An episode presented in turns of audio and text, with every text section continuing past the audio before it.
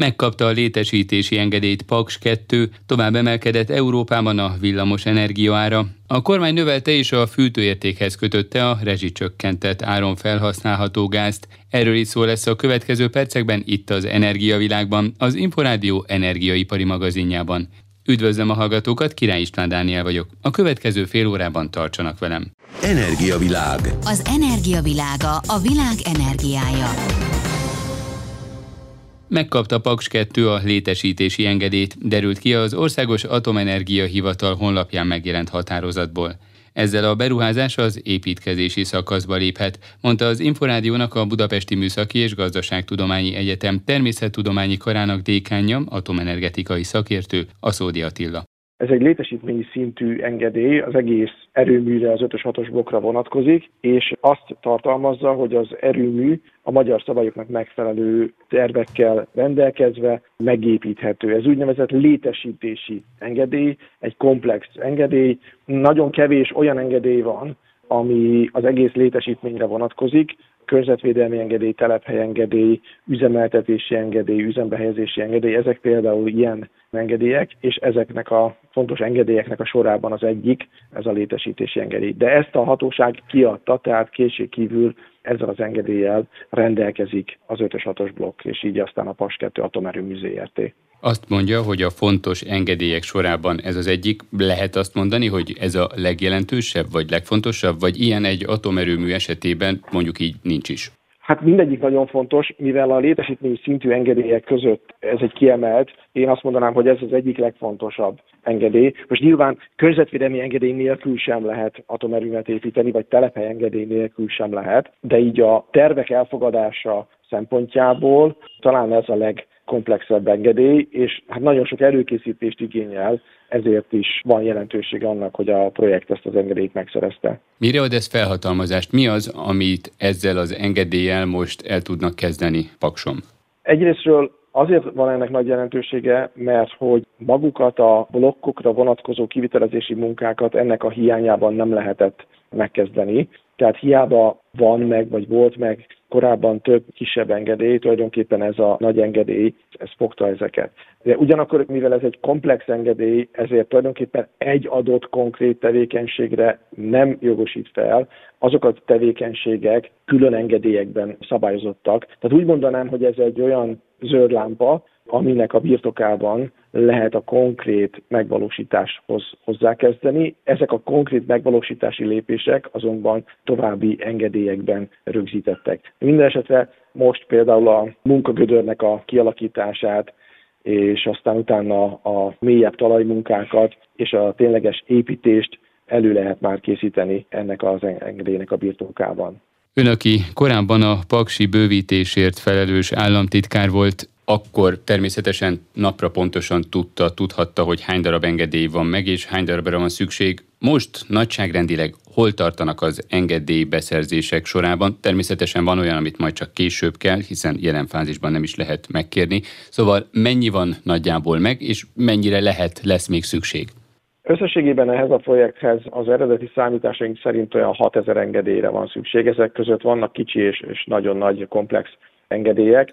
Most én a pontos számot ebben a pillanatban így a mai napon nem tudom megmondani, erről a projektársaság tud felvilágosítást adni, de azt gondolom, hogy a, az összes engedélynek körülbelül a 6-8 százaléka lehet ebben a pillanatban a projektnek a kezében. De hangsúlyozom, hogy ezek között vannak sokkal kisebb, úgy is mondhatnám, hogy apró engedélyek is.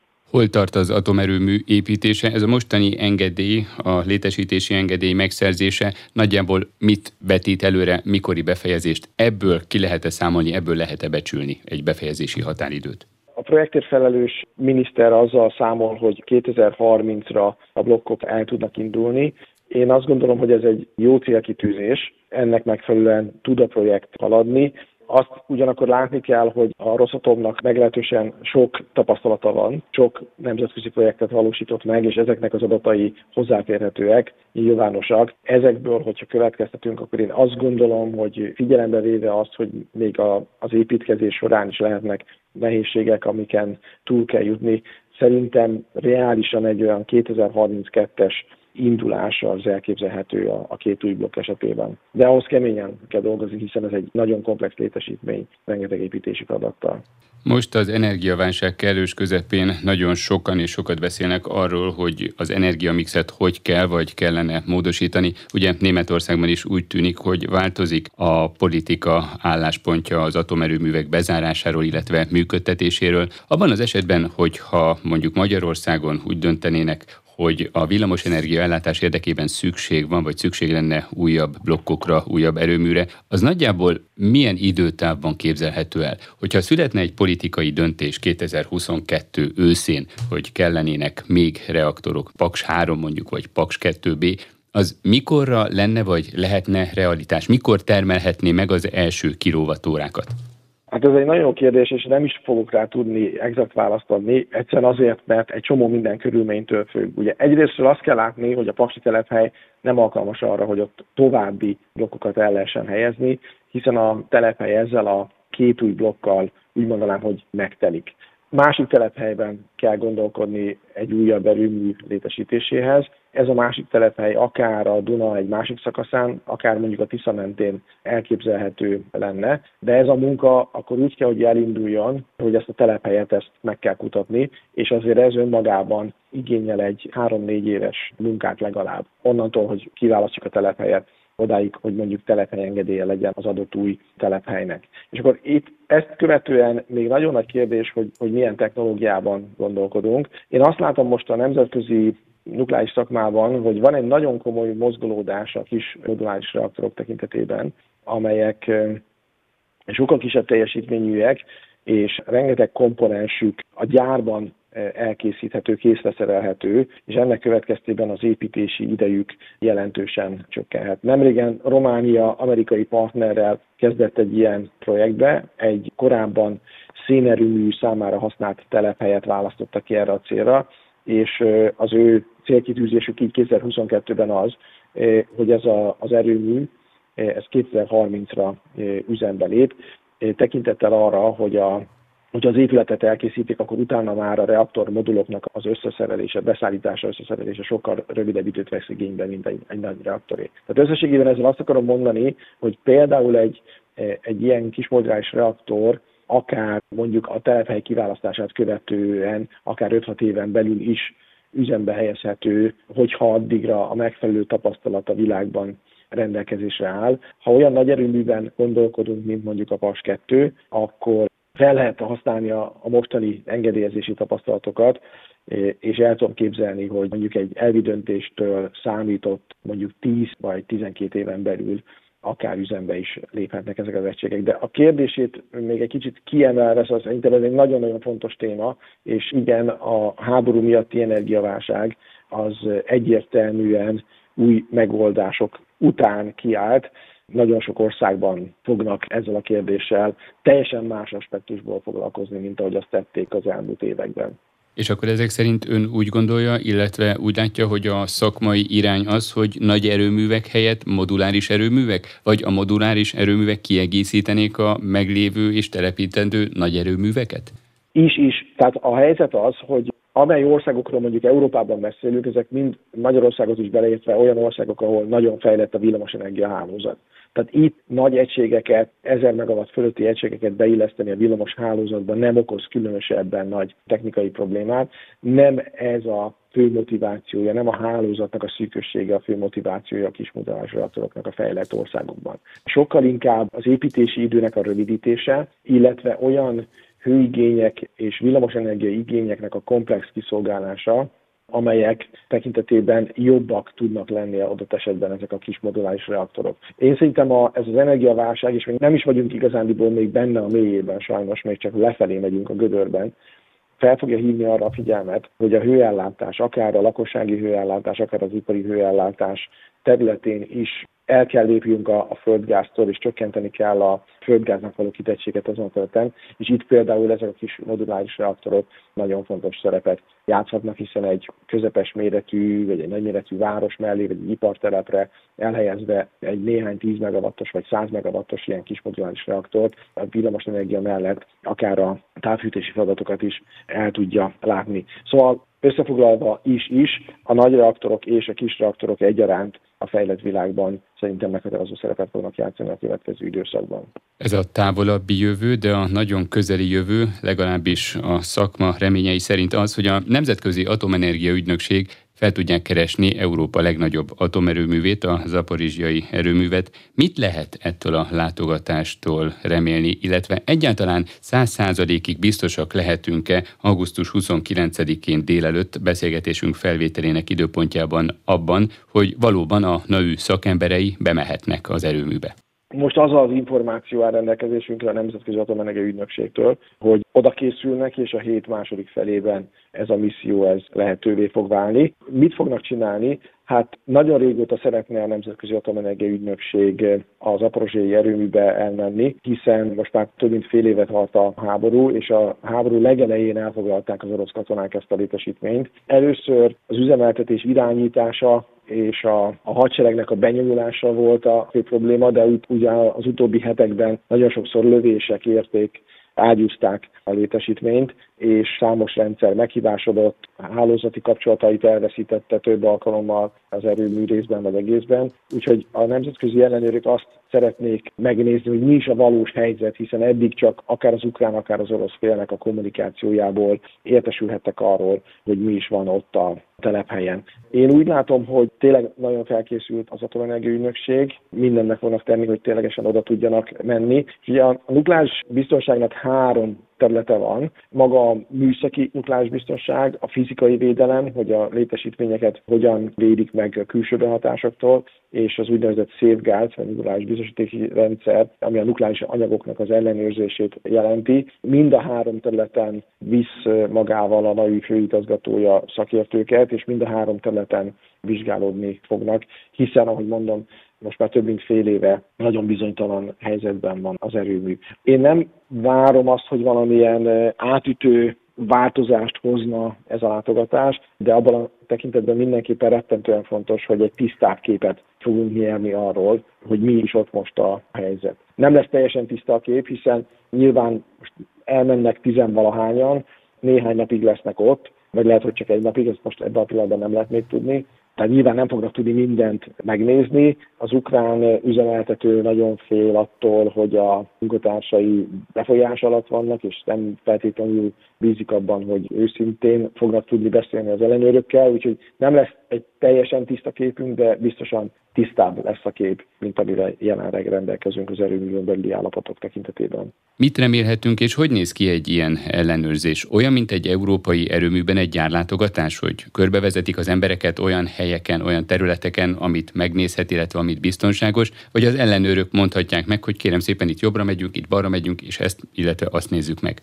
Az ilyen típusú látogatások általában úgy szoktak lezajlani, hogy először van egy nyitóértekezlet, ahol a vezetők nagyjából adnak egy helyzetjelentést. Itt, mivel régóta készülnek már erre a látogatásra, és több fontos területet is érintenek a kérdések. Ezért én azt gondolom, hogy valószínűleg munkacsoportokra fognak bomlani, és munkacsoportonként fognak meghallgatni beszámolókat, illetve vélhetően sor kerül bejárásra is, talán kevésbé hasonlítható egy gyárlátogatásra, mert a gyárlátogatás során nyilván, amikor az ember laikusként jár egy ilyen üzemben, akkor más szemmel nézi az ottani dolgokat, mint hogyha szakértője ennek, és tudja, hogy mire kell odafigyelni. Itt általában a fogadó fél meghallgatva a delegáció igényét állítja össze az útvonalat, és biztos vagyok benne, hogy az idő nem lesz elegendő arra, hogy mindenhova ellátogassanak, de feltételezem, hogy az irányítóközpontok lehetnek itt érdekesek, azok a helyszínek, amelyeket támadásért, amelyek ténylegesen fizikai károsodást szenvedhettek. Azt gondolom, hogy elsősorban ezekre lehetnek kíváncsiak az ellenőrök, illetve a nukleáris biztosítéki rendszerben a nukleáris anyagoknak az ellenőrzése kapcsán vannak ugyan komoly kérdések. Azt gondolom, hogy, hogy ezzel kapcsolatban fognak az ellenőrök még további helyszíneket meglátogatni. A Szódi Attilát a Budapesti Műszaki és Gazdaságtudományi Egyetem természettudományi karának dékányát, atomenergetikai szakértőt hallották. Energiavilág. Az energiavilága a világ energiája. Júliusban tovább emelkedtek a villamos energiaárak Európában, miután ugrásszerűen drágult a földgáz az orosz gázszállítások csökkentése miatt, közölte a Magyar Energetikai és Közműszabályozási Hivatal havi villamos energiapiaci jelentésében. A részletekről Sipos Ildikó kérdezte Serre Zsoltot, a hivatal szóvivőjét. A legmagasabb havi átlagár Olaszországban volt, 456 volt euróban egy megavattóra ára, de ha a maximális órás árat nézzük, akkor július 25-én 735 euró per megavattóra volt az ár. Hogy miért voltak ilyen magasak a villamos energia árai? Ennek két alapvető komponens, illetve oka volt. Az egyik a gázárak folyamatosan fölfelé történő mozgása, illetve a hónap folytán többször előforduló hőhullámok. Ha megnézzük a hazai fogyasztást, hogy hogyan alakult, illetve a hazai adatokba is belenézünk, akkor azt látjuk, hogy a hazai bruttó fogyasztás 5,5%-kal csökkent az előző év azonos időszakához képest, és a rendszerterhelés is 2%-kal volt alacsonyabb. Azonban ebben az esetben meg kell azt jegyezni, hogy a tavalyi július az idei júliushoz képest noha a mi júliusunk is elég kemény volt, de az egy évvel ezelőtti július melegebb volt az ideinél, tehát ez magyarázhatja a fogyasztásnak az alacsonyabb szintjét, illetve az alacsonyabb rendszerterhelést. Magyarországon júliusban mekkora volt a bruttó fogyasztás, illetve nálunk miként alakult az áramára ebben a hónapban? Ha megnézzük, hogy hogy alakult a termelés, és hogy mekkora volt a szintje az órás átlagos terhelésnek, akkor azt látjuk, hogy maga a termelés kb. 4%-kal magasabb volt, mint egy hónappal korábban, ami egy jó adat, viszont hozzá kell tennünk, hogy a Duna menti erőműnek véget ért a karbantartása, és az ő belépése mindenképpen indokolja a magasabb teljesítmény szintet. Az órás átlagos termelés elérte az 547 megawatt órát, és egy picit megnézzük, egy picit bontjuk, hogy hogy nézett ki a naperőművi termelés, illetve a megújulók aránya, akkor a megújulók termelését nézve ez az előző hónapnak a szintjén maradt, viszont a naperőművi termelésnek a maximuma három napon keresztül július 13-a és 20-a között 1810 megawatt körül alakult. 2022 júliusában az öt legnagyobb piacnak a fogyasztása Európában, ez a német, a francia, az olasz, a spanyol és az angol, egy százalékkal volt magasabb, mint az előző évben. Ha megnézzük, hogy a közép-európai fogyasztás hogyan alakult ehhez képest, akkor azt látjuk, hogy csökkent a tavalyi év júliusi adatokhoz képest majdnem 5%-kal. Ha az európai termelés adatait nézzük meg, illetve a termelés összetételét, akkor azt látjuk, hogy 7%-kal nőtt az előző év hasonló adatához képest az öt legnagyobb európai piacnak az össztermelése. Ezen belül a nukleáris termelés jelentősen csökkent 28%-kal. A franciaországi atomerőműveket érinti ez elsődlegesen, és hogy mivel sikerült a kieső nukleáris tételeket pótolni, nos ez elsődlegesen a szén alapú termelés, mely 27%-kal nőtt, és a földgáz alapú termelés is 25,5 százalékkal nőtt a magas ár ellenére. Így a fosszilis termelés súlya az össztermelésen belül az öt legnagyobb országban meghaladta a 37 százalékot, még a megújulóké csak 31 százalékot tett ki. Serre Zsoltot a Magyar Energetikai és Közműszabályozási Hivatal szóvivőjét hallották. Energiavilág. Az Inforádió energiaipari magazinja az olaj, a gáz és a villamos energiaipar aktualitásaival. Az ország több településén is körülbelül 40-110 köbméterrel több gázt használhatnak fel rezsicsökkentett áron a háztartások a korábban megszabott éves 1729 köbméteren felül, amiatt, hogy az átlagnál gyengébb az érintett településeken a gáz fűtőértéke, derül ki a portfólió számításaiból. A gazdasági portál elemzője azt mondta, főként az ország déli területei lehetnek érintettek. Weinhardt Attilát Sipos Illikó kérdezte.